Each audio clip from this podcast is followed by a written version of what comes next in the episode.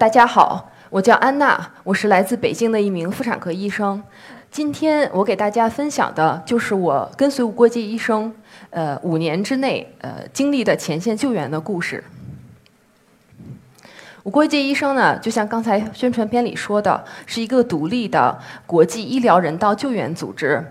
那么，就像这张图里所显示到的，我们最经常工作的地方是在受战乱影响。疫病以及天灾影响的呃国家和地区，为那里的人们提供救治。另外呢，还会在缺乏医疗基本医疗保障的地区，为那些的人们提供最基本的医疗保障。那么，我从两千一一年加入国际医生，到目前为止，已经去过了巴基斯坦、阿富汗、塞拉利昂、索马里兰，然后做经过了已经十几个救援项目。在任何一个救援项目上，你们都会看到这两张不一样的图。No money，无国籍医生所提供的医疗护理全部都是免费的，包括病人的食宿也都是免费的。那么右边这张图显示的是没有任何武器可以进入我们的医院里面，这样呢，实际上是对我们医生、医护人员以及病人的一个有效的安全保障。我第一次出任务是在塞拉利昂。塞拉利昂呢是西非一个非常小的国家。去之前，我想听说过的就是呃莱昂纳多·迪卡普里奥最有名的那部电影叫《血钻》。印象里面呢，就是这个国家总是跟连绵不休的内战挂钩的。但实际上到了那里之后，才发现塞拉利昂实际上是一个非常美丽的国家，它有非常非常美丽的海滩。但是由于连年内战的影响，那么大多数人都生活在很贫困的状态中，整个国家呢，实际上也没有足够的医疗人员和医疗设施为当地的人们提供呃服务。这也就是为什么无国际医生在那里开展了长达二十年的一个呃医疗保障服务。我们的项目呢，实际上是在塞拉利昂第二大城市叫波城。这个医院呢，是一个专门为妇女和儿童提供。医疗保障的一个专科医院，这家医院实际上是有二十多、二百多张病床。我们有一个二十多人的团队，呃，在这家医院里面工作。在那边呢，如果雨季来临，就会有很多的疟疾病例。然后在这种情况下，整个医院实际上都是超负荷运转的。那么最多的时候呢，有可能一张病床上会躺两到三个病人。大家知道塞拉利昂，极有可能是因为一个原因，就是。呃，埃博拉的爆发，那大家都知道，在西非有三个国家受到埃博拉的影响。但实际上，在塞拉利昂真正杀死很多很多人的疾病，不仅仅有埃博拉，还有疟疾、有霍乱、有拉萨热，有很多疾病实际上在中国已经得到了有效的控制，甚至可以说已经绝迹了。作为妇产科医生，你见到的病例可能就是在北京、上海这种大城市里边。从来都没有见到过的病例，来的人都是失着血、休着克、子宫破裂，啊，见的都是很危重的病例。大家可以看到，这是病房的内景，实际上是一个非常非常基本的一个呃环境。然后呢，大床就是给呃病人住的，那个小床就是给小婴儿住的。这个就是我我的宿舍。刚才说到了，三天值一个夜班儿，下夜班，你说我想睡觉。这是一个很大的奢求，为什么呢？当地很热，但是呢，在宿舍里面，为了节约能源，我们是严格控制时间来供电的。也就是说，从早晨到晚上七点这段时间里，大家默认为你都在医院里上班，所以宿舍里没有电。七点到十一点会有供电，在这段时间里，你可以上上网，用用电脑，写写日记。然后十一点之后。供电就停了，因为你睡着了。那么我每次下了夜班回去睡觉的时候呢，因为很困很累啊，还是能睡着的。但是每次醒来的时候呢，是怎么醒的呢？就是觉得自己在一片湿漉漉的环境里面醒过来的。然后起来之后就会看床上就有一个人形的尸印儿。但是给卧机医生工作呢，虽然工作呃环境很辛苦，然后工作量也很大，但是有一个很好玩的地方，就是说你可以碰到世界各地不同地方来的人。这个是我在手术室里面并肩工作战斗的三个同事。左边的这位呢是来自德国的外科医生，右边这位呢是来自啊南非的一个医生，他什么都可以做，他可以做儿科医生，也可以做妇产科医生。我们几个人就在手术室里边忙来忙去的。在萨拉里昂呢，实际上是我第一次出任务，然后当时我还不到三十岁。我印象里面最深刻的一件事情就是三十岁过生日嘛，很不幸要值班儿。值班儿的时候就来了一个病人，这个病人当时是来的时候状态就非常差，是胎盘早剥、胎死宫内、失血性休克、脉搏测不到、血压非常低，来的时候血是在不停的流。然后你看一下，我们医学上叫弥漫性血管内凝血，什么意思呢？这个人的血已经不会自动凝结了，所以它会一直不停的流。整个病人状态很差。然后当时印象里，这个待产室里面，你只听到病人的呼吸的声音，还有他时不常的呻吟的声音。你听到监护机器那个滴滴答答的声音，除此之外一片沉默，什么声音都没有。为什么呢？因为大家知道。即将发生在他身上的是什么？然后当时病人的家属齐刷刷一排就坐在待产室外面的走廊里，也没有人说话。我当时都不敢去想象，这个病人的孩子会怎么样，因为她当时是怀孕六次，生产五次，有两个小孩子。我不敢去问她的年纪，我也不敢去问她的家属将来会怎么办。那个时候我就在想。其实你知道，在这个世界上，在另外一些地方，三十岁的姑娘会有截然不同的生活。她会有一份报酬是丰厚的工作，正处在生命中最美好的年华。她可以结婚，有有一个幸福的家庭，有健康的孩子。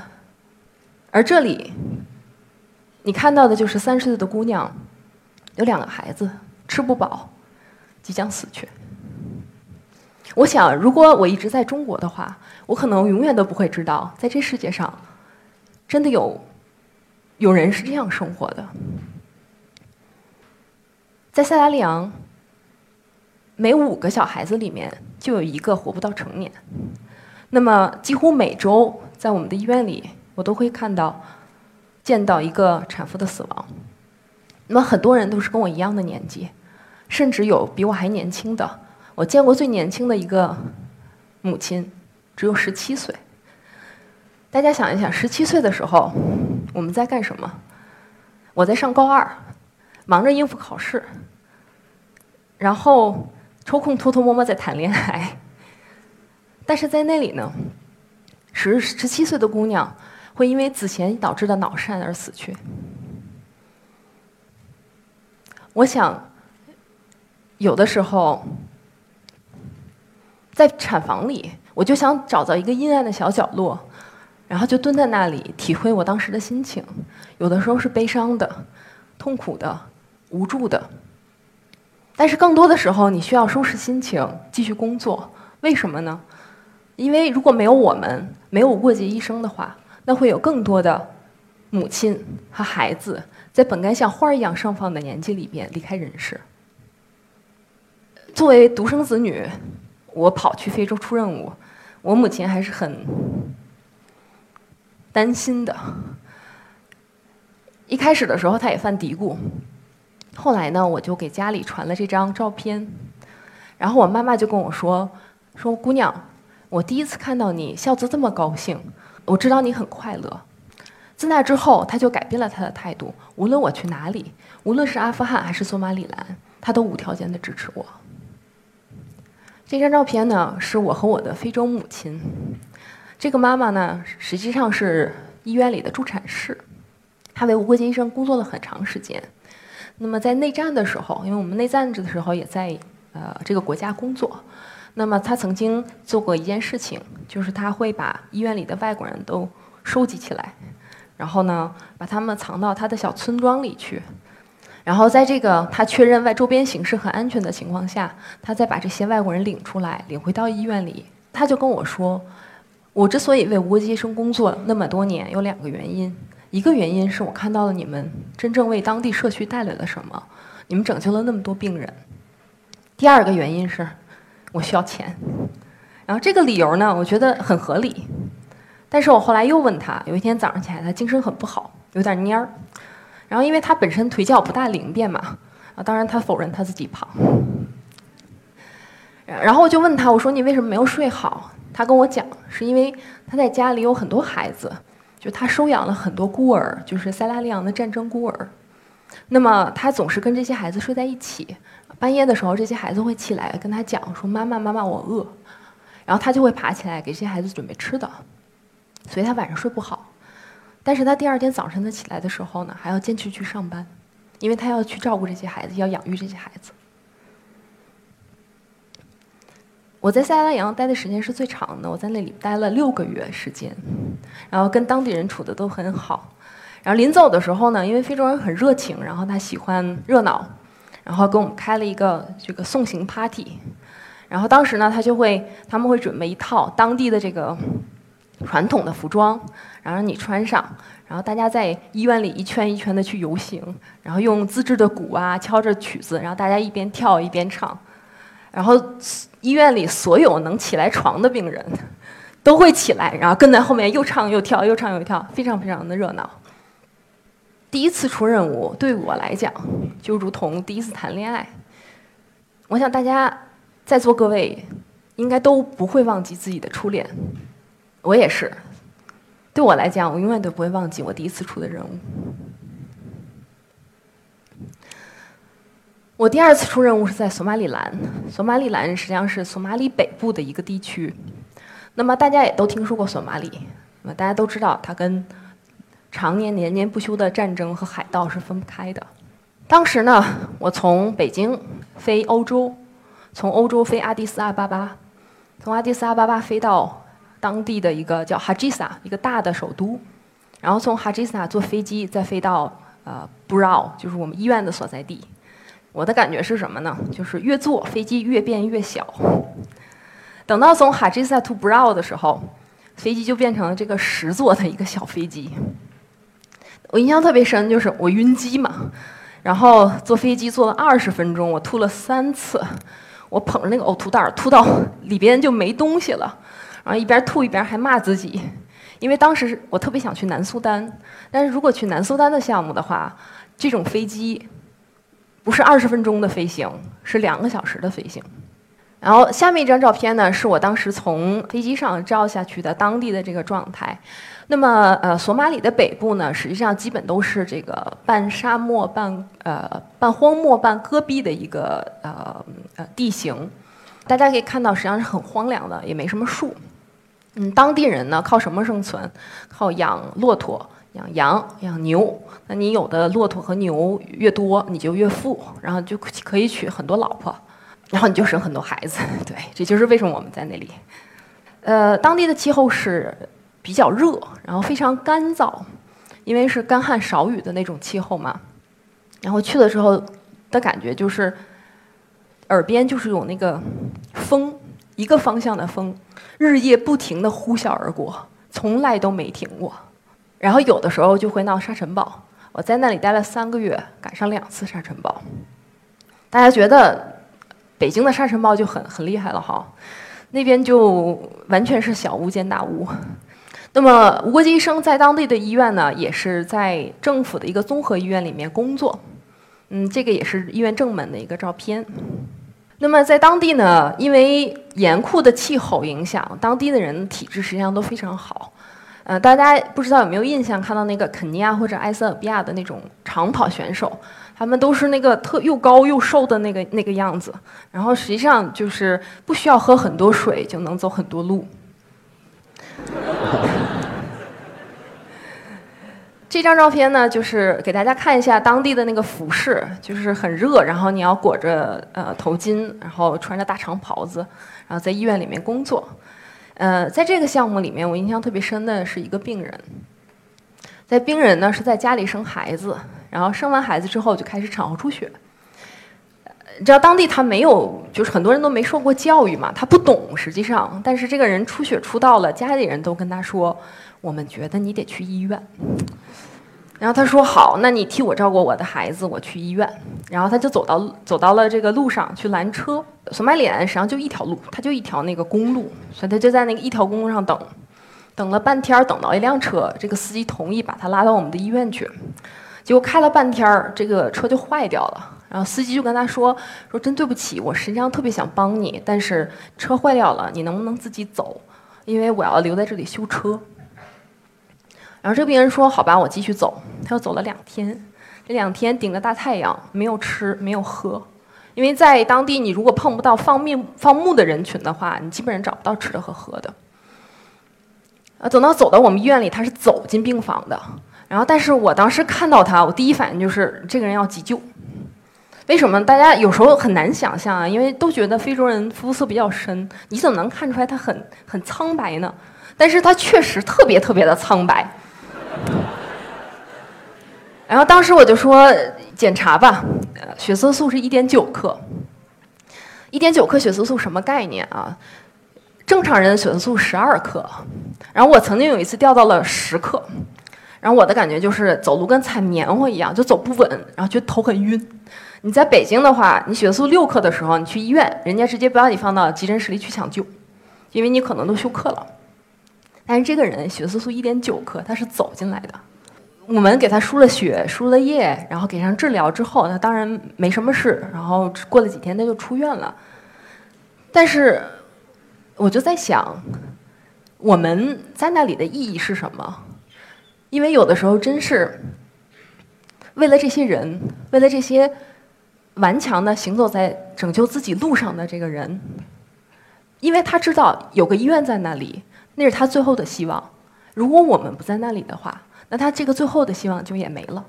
我出的第三个项目是在阿富汗，一样战乱之地。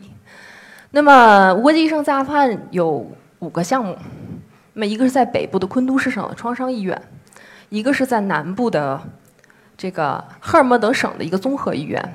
这两个地方我没去过。那我在的就是卡布尔郊区的医院，以及这个霍斯特省的一个妇儿医院。这个就是我当时在卡布尔郊区叫阿哈曼的沙巴巴 Hospital 这个医院的一个图片。为什么无国界医生会在这个医院工作呢？它是一个地区医院，是因为在阿富汗停战之后，那么卡布尔实际上面对面临了跟北京、上海一样的城市扩张的过程。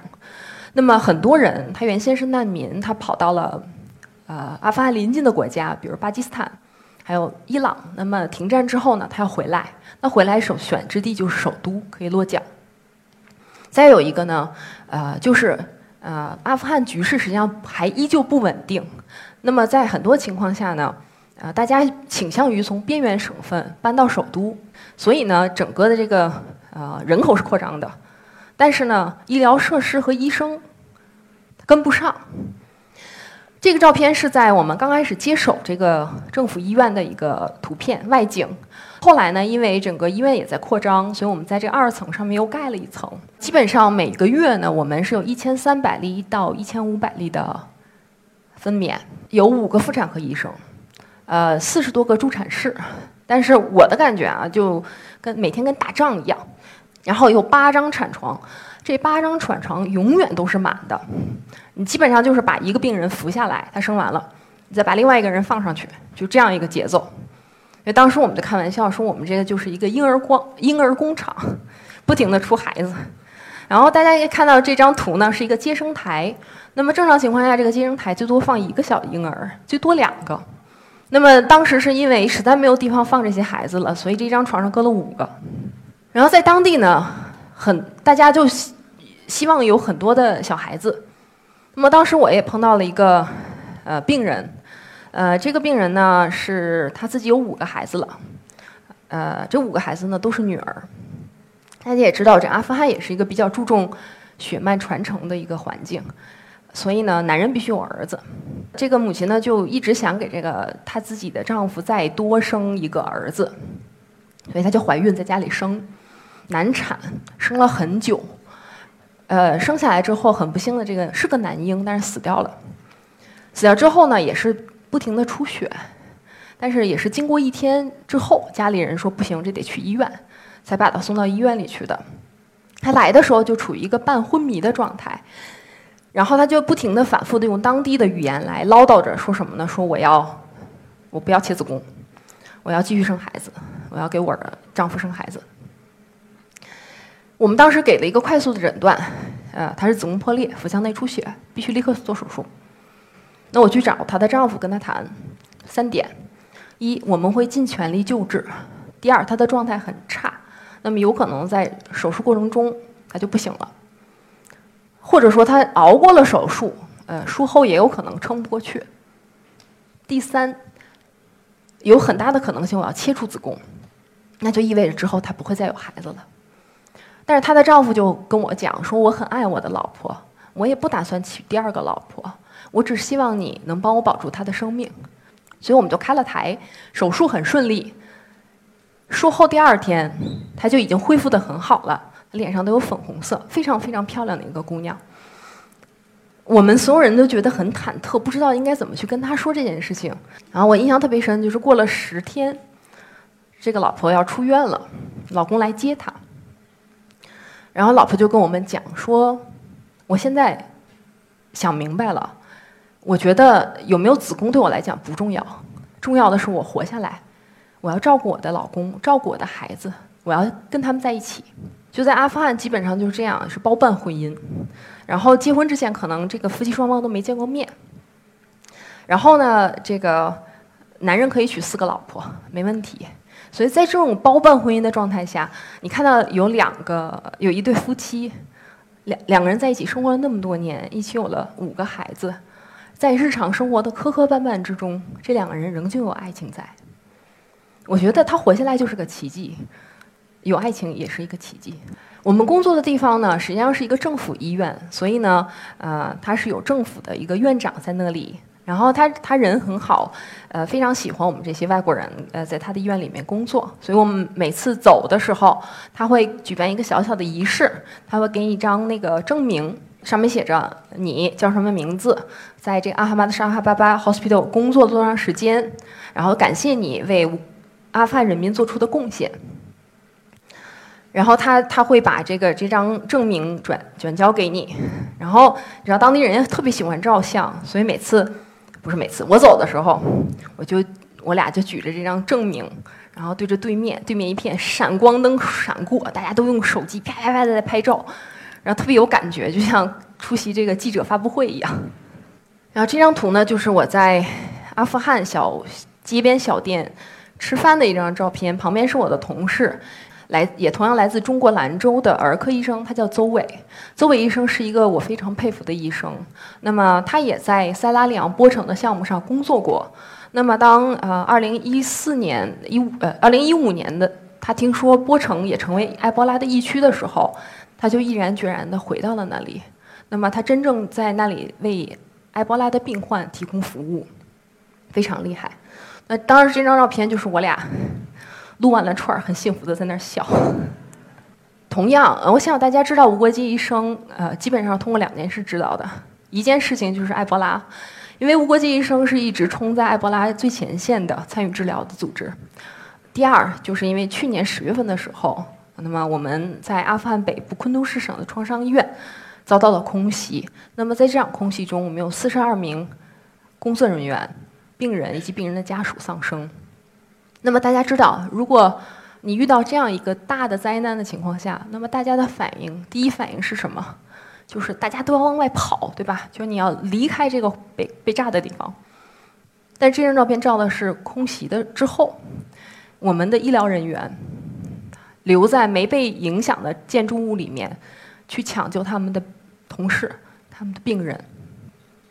没有人跑掉，大家都在那里。所以我也希望。作为无国界医生在这里倡导，像这种针对医疗设施以及医疗人员的攻击，是实际上必须停止的。这一路走来，我实际上遇到了很多很多的人，经历了很多很多的事，但这些人和事都让我逐渐回想起我学医的一个初衷。你问我后悔吗？我不后悔，我还会继续前行。谢谢大家。